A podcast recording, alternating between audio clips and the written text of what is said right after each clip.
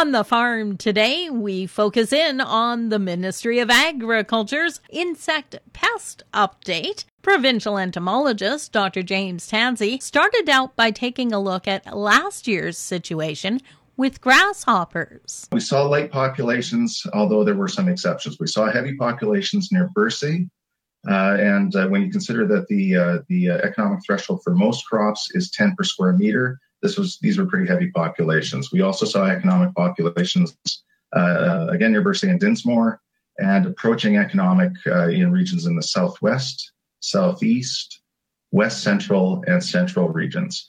Uh, again, two striped grasshopper were dominant where species identification was occurring. But we did have regional outbreaks of clear-wing grasshoppers as well, and some of these uh, were, were damaging. In, in, particular, there was a, pasture land in the RM of Laurier, uh, where uh, a conservative estimate uh, when I visited uh, uh, placed them at about 40 per square meter. there was lots of hopping going on. they were working their way into nearby cereal crops.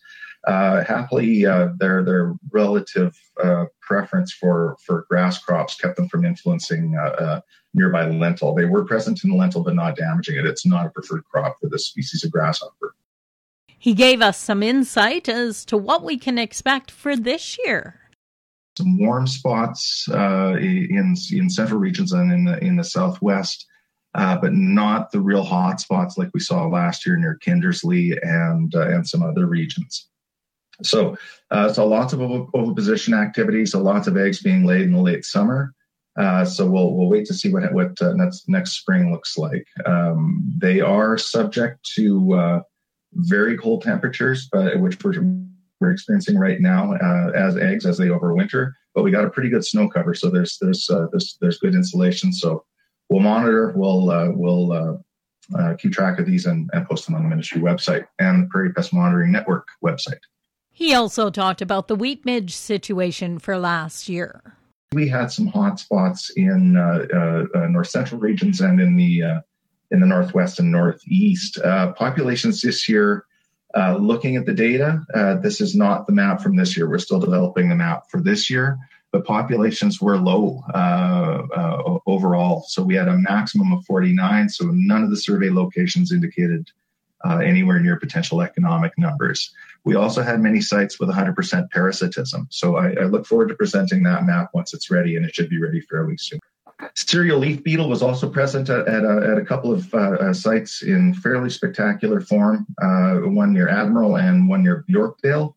Um, if you do encounter this, please let me know or contact uh, uh, uh Haley Catton directly. She's very interested in the in the parasitism levels of these ones. They're very well controlled by the parasitoid, uh, so typically don't need uh, chemical control.